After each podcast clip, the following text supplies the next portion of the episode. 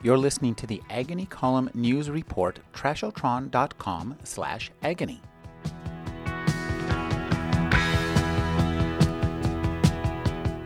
Russell Banks' new collection of short stories, A Permanent Member of the Family, offers readers a great cross-section of stories about life as most of us live it.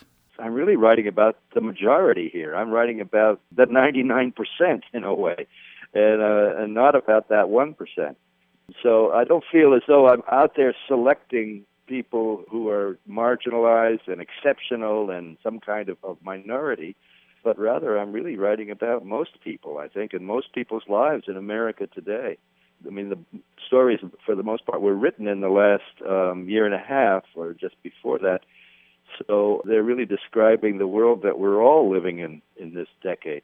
Over his career, Banks has usually written stories while he was writing novels and then collected the stories. But more recently, he'd been focusing exclusively on novels. I wrote 3 novels in a row without writing any short stories over the last decade, and I was kind of burnt out. And so I just sat down and went back over my notes that I had been making over the previous decade.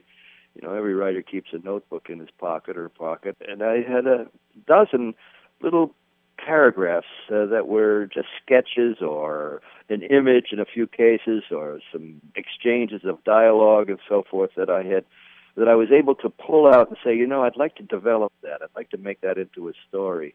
Banks' collection covers a diverse population, from conservative rural New Englanders to free-spirited metropolitan natives of Miami, for a very personal reason. I live half the time in upstate New York, in real rural America, and I should say also red America. I mean, we think of New York as a blue state, but in fact, once you get north and get up into rural New York, you're in Republican territory and oftentimes right-wing territory. So half the stories seem to reflect that, and then the other 6 months of the year I live in Miami, in a real urban world, a very different world, you know, racially, politically, ethnically, linguistically, and half the stories seem to reflect that. So there's a kind of bipolarity to the book in a way. I think that has to do with the bipolarity of my life these days. He builds his stories from the characters up. I suspect in my case that my dominant interest in writing stories has to do with character.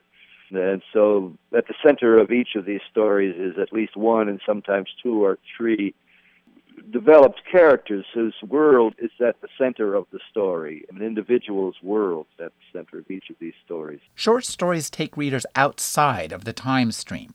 For me, a story is usually a moment or a series of moments that are turning points that change a life, so that you can say the time frame of a story looks in 2 directions, tends to look back, what led up to this moment, and then forward or into the future, how the world will be different. You know, there's that old question, how is this night different from all other nights? Well, a story kind of tries to answer that. Say, how is this moment or this hour or these few hours different from all other moments or hours or few hours?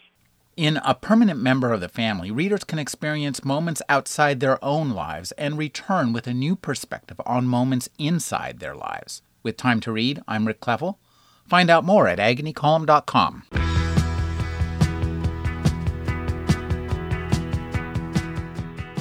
You're listening to the Agony Column News Report, Trashotron.com/agony.